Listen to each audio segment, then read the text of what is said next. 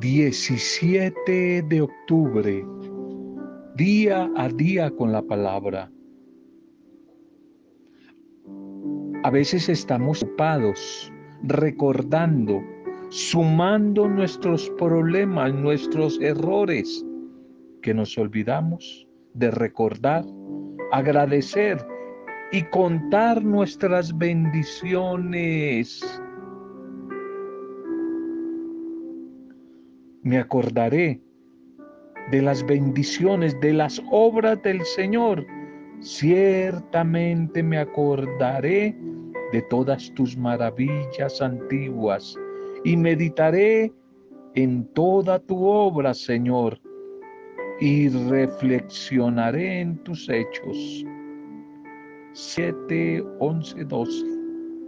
Salmo 77, 11, 12. No olvidar, no olvidar la bondad, la generosidad, la misericordia, las bendiciones de Dios en medio de los problemas. Un saludo cariñoso, un saludo cordial en este día, domingo, domingo, día del Señor, día del encuentro, día de la familia, día del reposo, día de bendición, comienzo de una nueva semana domingo. Saludo a cada uno de ustedes.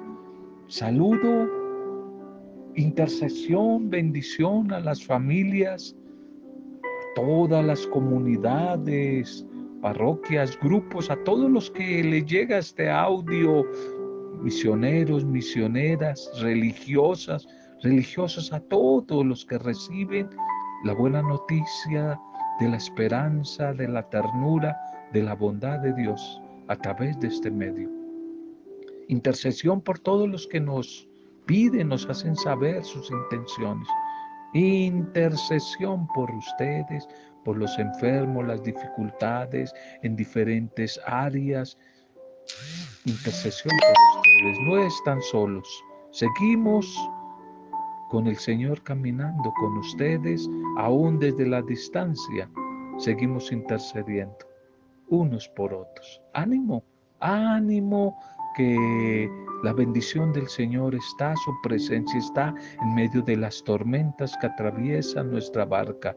Entreguémosle a Él esta nueva semana que hoy iniciamos. Saludo, oración, gratitud a todos los que hoy están de cumpleaños celebrando la vida a todos los que a lo largo de esta semana cumplieron años, varias personas, eh, no sé, no, tal vez sí lo mencioné, a Leo, el hijo de Blanca Lucía, allí en Duitama, de Jorge, Nitecito de Lucilita. Hoy oramos de nuevo en Leo por todas las personas que han cumplido años, a lo largo de esta semana, Ángel Manuel Franco, Ivonne Rocío, bueno, tantas personas que, que, en el momento se nos eh, olvida un poco, pero después algunos nos comentan que no los mencionamos. Pues bien, hoy lo recordamos a todos los que han cumplido años, seguimos intercediendo por ustedes y de antemano, iniciando semana, empezamos a orar por todos los que van a cumplir años a lo largo de esta semana. Bien, vamos directamente a la liturgia para este día, ya poco a poco acercándonos casi al final de, del año litúrgico. Vamos ya al domingo vigésimo noveno. Son 34 semanas, nos queda un mesecito larguito y terminamos el año litúrgico. El servicio desde la humildad quizás va a ser el tema de la liturgia para este día, donde continuamos nuestro eh, caminar discipular como peregrinos, como mujeres y hombres discípulos misioneros del Señor. La palabra hoy, a través de la liturgia, nos va a invitar a pensar, a reflexionar frente a cómo la sociedad nos está impulsando a vivir en un afán increíble, desmedido por obtener títulos, por ocupar puestos de prestigio, por recibir reconocimientos y por infundir en nosotros un deseo permanente de rivalidad, de reality, de competencia con los otros para mostrar nuestro poderío. Y frente a toda esta acechanza, frente a toda esta propuesta de la sociedad de hoy, la palabra nos ofrece una gran lección, ya que para aspirar a ser los primeros, los tenidos en cuenta, debemos hacernos servidores desde la humildad, hacernos servidores desde la humildad de todos, especialmente de los más necesitados.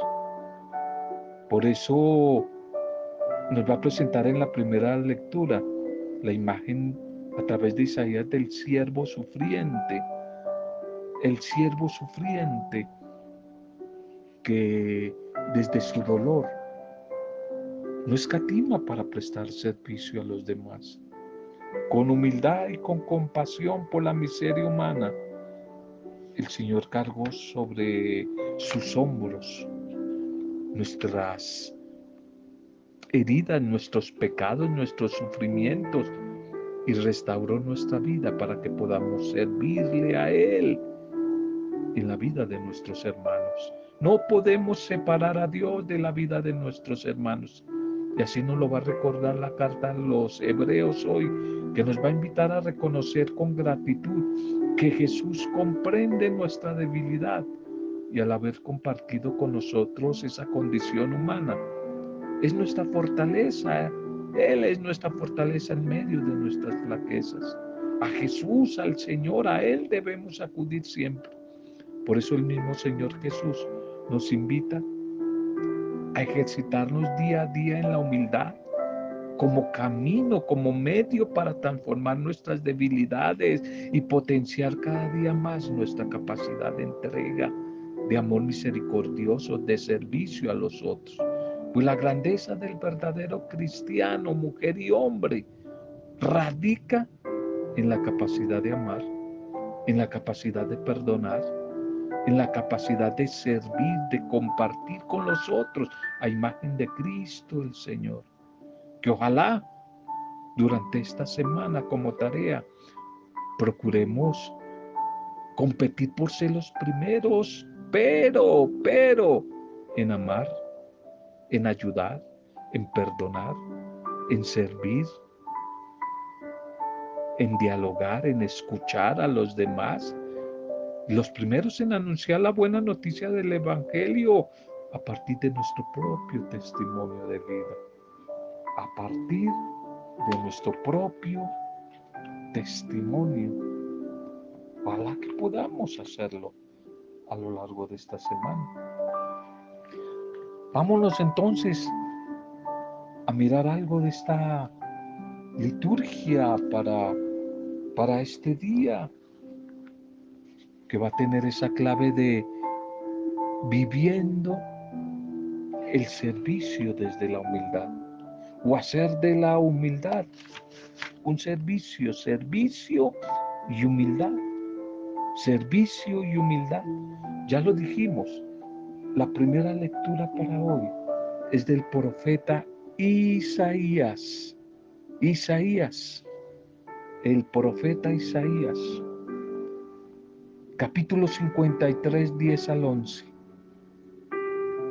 Esta primera lectura está tomada del cuarto cántico del siervo de Yahvé, que si ustedes lo recuerdan un poquito, en Semana Santa vimos estos cánticos, estas cuatro oraciones, oraciones hechas cántico del siervo sufriente.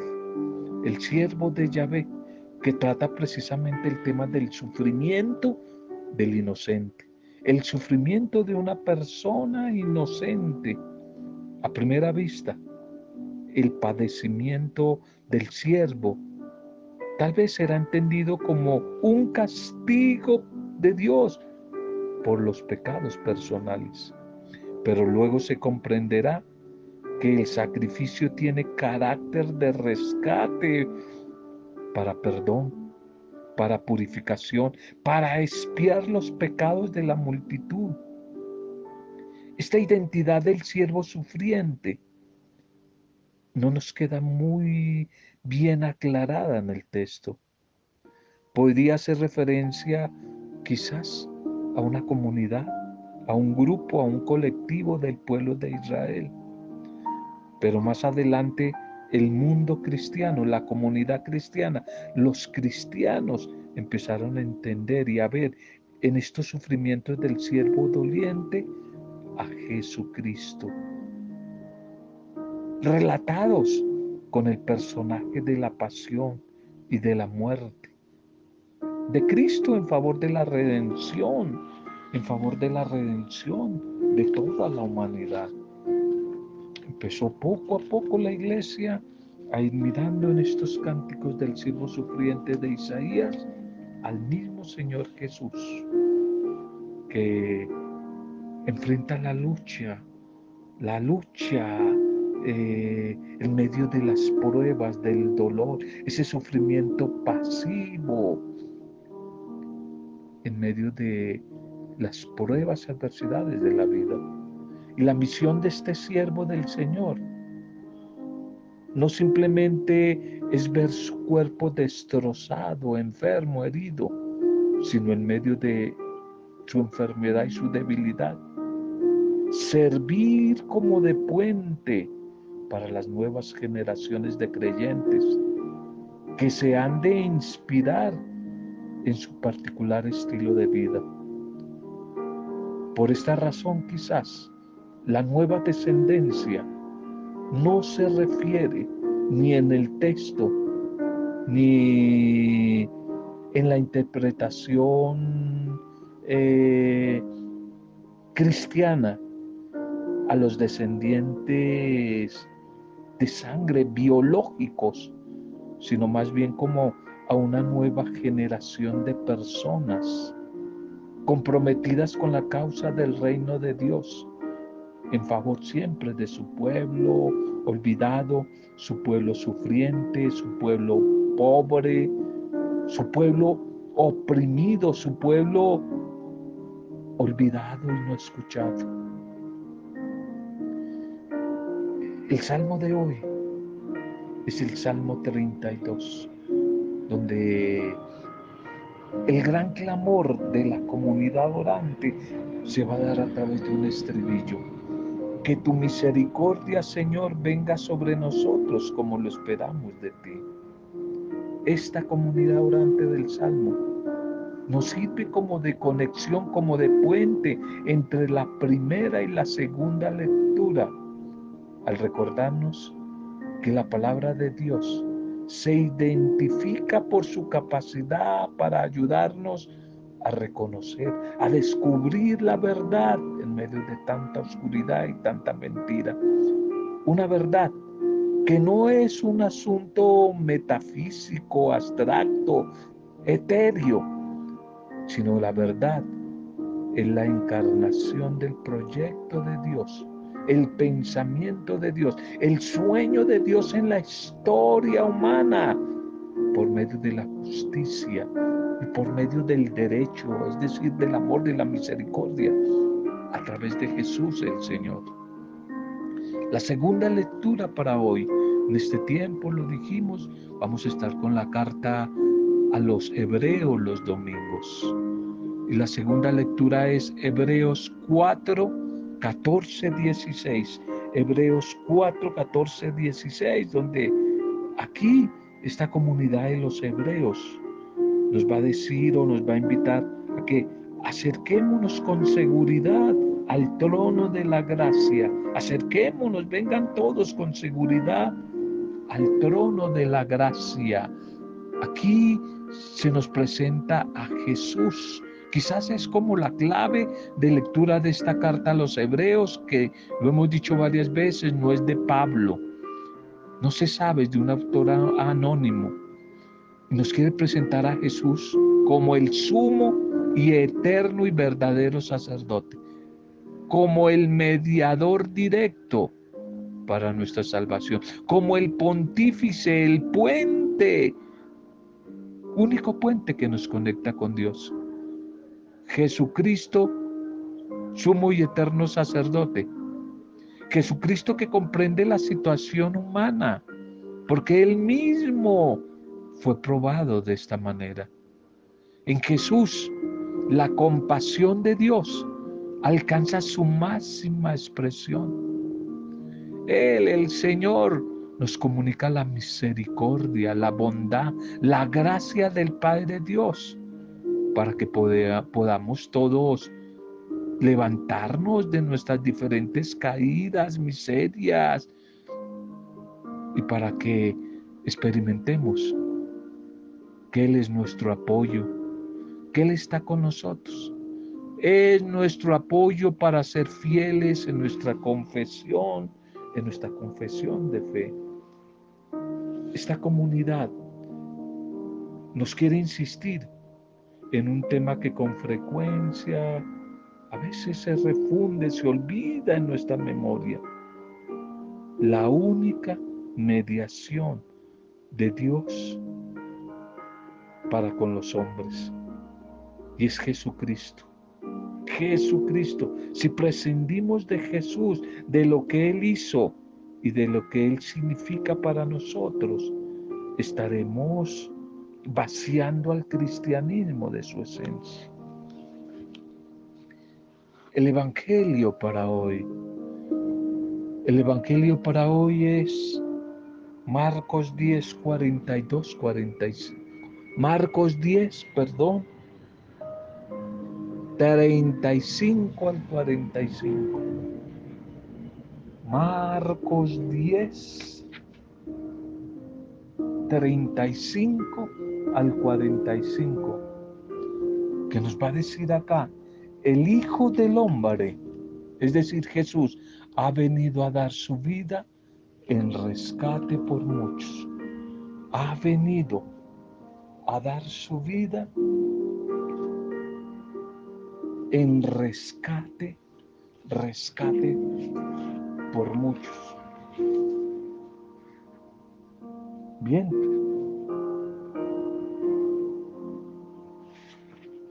Esta comunidad de Marcos, en el capítulo 10, donde hemos estado los últimos domingos, os quiero recordar que Jesús continúa eh, formando en el camino a sus discípulos. Jesús que va camino a Jerusalén. El objetivo de Jesús es llegar a Jerusalén, donde le va a esperar lo que ya todos sabemos, su Pascua. Y allí en el camino va formando a sus discípulos. La escuela de formación de Jesús es el camino. El camino es la escuela, es la facultad donde Jesús enseña sigue formando a sus discípulos en valores, en valores que son eh, plenamente evangélicos, llenos de la buena noticia de Dios. Hace ocho días, quizá lo recordamos, los invitaba a, a sus discípulos eh, a que tuvieran cuidado con ese deseo y búsqueda del tener. ¿Se acuerdan? Del hombre o joven rico en Mateo, búsqueda de tener. Esa búsqueda de tener que brota del corazón del ser humano. Y nos proponía hace ocho días el Señor el criterio más bien del cristiano, del proyecto de Jesús, que en vez de buscar tener, acaparar, guardar, es más bien dar, dar, compartir, pasar del tener, del acaparar y del guardar al dar y compartir, como la única manera de conquistar y de obtener el tesoro del reino de Dios. Y hoy en la liturgia el Evangelio nos ofrece otro valor que es muy propio de sus discípulos, de toda mujer y hombre que de verdad quiera ser amigo de Jesús, quiera ser su seguidor, su servidor. Y es el servicio, el servir. el servir. Y entonces nos va a presentar a Santiago y Juan, dos hermanos, dos hermanos hijos de Zebedeo y que habían nacido allí en Betania y que quizás tenían un pequeño negocio de pesca, que junto a Pedro y Andrés fueron los primeros discípulos del Señor. Y estos dos hermanos, los hijos de Zebedeo, Santiago y Juan, eran un poco impulsivos, de genio un poco como, como fuertecito, pero también muy ambiciosos. Si el hombre de la semana pasada, el rico, el joven rico, cifraba su vida en la búsqueda del tener, podemos decir que Santiago y Juan buscaban el poder y buscaban la gloria. Querían sentarse uno a la derecha y otro a la izquierda de Jesús en su reino. Eran muy ambiciosos buscaban intereses personales por encima de los demás eh, discípulos, apóstoles, por encima de la comunidad. Ellos querían privilegios para sus vidas y surgir así fuera dejando atrás a los demás o a veces como hoy pasando por encima de los demás. Esto sí que se parece a muchos de nosotros que a veces, solo a veces ambicionamos la gloria, la apariencia, la figura, los títulos, los doctorados, cómo nos fascina que nos digan doctores, los honores. Y para lograrlo, somos capaces de mover todas las influencias, los hilos de poder y postrarnos ante quien sea para conquistar nuestros sueños. Buscaban estos discípulos poder buscaban los primeros puestos, los que Jesús había denunciado de los fariseos. Lo había denunciado, lo había denunciado. ¿Quién no ha recomendado alguna vez a alguien para obtener un trabajo? ¿Quién en algún momento no ha recomendado a alguien para conseguir un cupo en un colegio o quizás para ganarse una beca en una universidad? ¿Quién no ha buscado en algún momento alguna ayuda, algún apoyo en personas que tienen cierta influencia social o económica o a veces hasta eclesial para alcanzar una determinada meta en su camino? ¿Quién no ha aceptado alguna vez en su vida una sugerencia de alguien para que interceda por un ser cercano, un ser querido o una persona conocida en un determinado proceso de selección. Pues bueno, en el lenguaje nuestro, en el lenguaje cotidiano, normalito, de a pie, de la calle, llamamos a esto palanca, palanca, palanca, a esas ayudas extras que más o menos legítimamente se pueden buscar en determinadas situaciones humanas. Normalmente estas palancas son aceptadas, estas prácticas son aceptadas con la condición de que no busquen directa o indirectamente el beneficio de los patrocinadores. Creo que estas palancas eh, el intentar persuadir otros para que me ayuden o ayuden a otro, es un poco condenable para nosotros los creyentes. Incluso hasta penalmente, cuando también se exigen, ¿cómo se llama?, contraprestaciones para esas personas, padrinos que se quieren ayudar de una determinada persona. Cuando se dan mordidas, eh, bueno, se me olvidó la palabra, sean estos políticos o personas que ejercen algún tipo de poder. Es un poco condenable mordidas cuando por debajo de la mesa se da, hablan algunos de un incentivo, pero para que me mueva ese negocito, eh, un incentivo para que esa licitación salga a nombre de mi empresa o mío. Es menos, es menos común la práctica de algo que se llama la autorrecomendación. Autorrecomendarse uno mismo para determinados cargos políticos, militares o hasta eclesiásticos. Queda mal uno mismo autorrecomendarse. Tal vez en los casos de elección popular, cuando ya que estamos en campaña preelectoral, lo que se avecina para el otro año, en los casos de elección popular, cuando los candidatos a un determinado cargo no escatiman esfuerzos algunos, ni siquiera tamal con chocolate o empanada para conquistar eh, el voto, para convencer a sus electores de su idoneidad, honestidad para desempeñar ciertas responsabilidades. Esta proclamación de las propias virtudes. Quizás es muy legítima y permitida a, través de tamales y todas estas cosas, pero en otros ámbitos sociales, esta forma de proceder no solo sería muy criticable, sino que tal vez generaría como una reacción contraria. A ver, pensemos un ejemplo en un empleado medio, medio, normalito de una gran empresa que se acerca al presidente de la empresa, de la compañía, para él mismo ofrecerse como gerente general de una sucursal nueva que van a abrir en X ciudad. Lo más seguro es que en lugar de conseguir el ascenso, puede terminar perdiendo el puesto, termine liquidado ante, antes de lo previsto.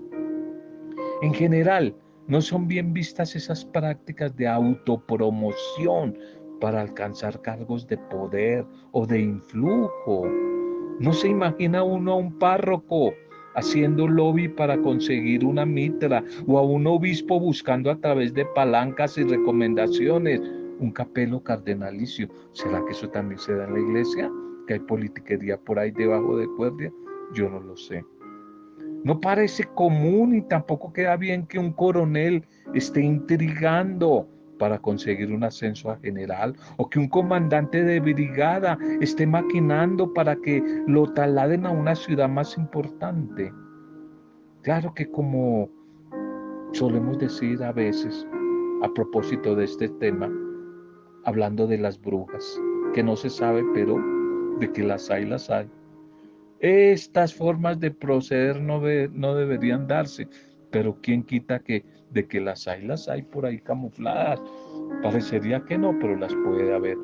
Santiago y Juan, hijos de Zebedeo, se acercaron a Jesús y le dijeron, concédenos, Señor, que en tu reino glorioso nos sentemos a tu derecha uno, a tu izquierda otro.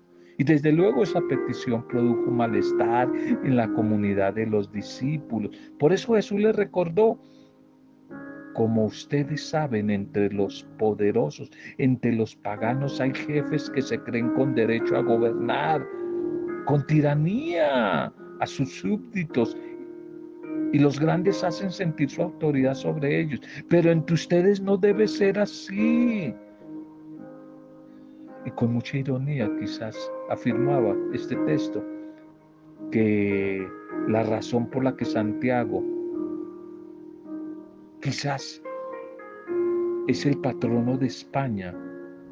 Si lo habéis escuchado, que Santiago es el patrono de España. Algunos dicen referente a este texto con, con ironía, que entre muchas cosas que heredamos de la madre patria, también está la forma de proceder tan característica de buscar la palanca como Santiago. También está esta forma de que no es exclusiva de nuestra sangre hispana.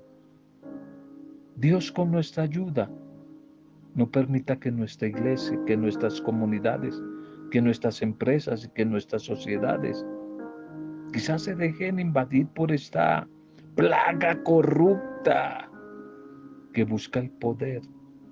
El poder no para servir, como el tema de hoy con humildad, sino el poder para oprimir, como lo pretendía Santiago y Juan quizás en el texto de hoy, y no con la propuesta de Jesús de servir con humildad. El que quiera servir, el que quiera ser el primero que se haga servidor, que se haga servidor entre los más cercanos, que se haga el último. Démosle gracias al Señor y preguntémonos de qué manera estoy comprometido, comprometida en el servicio desde la humildad de mi familia, de mi pequeña comunidad eclesial, de la pastoral, del ministerio, de mi parroquia, de mi iglesia. ¿De qué manera estoy comprometido con los que comparten conmigo la fe? ¿Busco servir con humildad o lo que busco es puestos, poder, poder para tiranizar, para esclavizar? Padre, gracias te damos por este domingo, por este comienzo de semana. Te alabamos, Padre, te bendecimos por toda la bendición y bendiciones que nos ha regalado a lo largo de la semana que terminó ayer. Hoy te pedimos que tomes el control de nuestra vida en esta nueva semana y sigas realizando sobre nosotros y desde nosotros tu proyecto de vida, Padre Dios. Que podamos escuchar tu palabra, esa palabra que día a día tú compartes con nosotros, que podamos reflexionar desde ella, hacer la vida, hacer la vida y hacer la bendición para los demás. Que desde esa palabra de hoy sean bendecidas nuestras familias, comunidades, parroquias, iglesias, nuestro país, nuestros gobernantes y a todos los que nos han pedido oraciones, que están viviendo momentos duros y difíciles. Los cobijamos con esta palabra y lo hacemos en el poder del Espíritu Santo para gloria alabanza de oración tuya, Padre Dios, en el nombre de Jesucristo el Señor. Con acción de gracias, alabanzas a ti, Dios Trino, Dios de amor, en compañía de María, nuestra buena Madre. Amén. Roberto Zamudio de día a día con la palabra.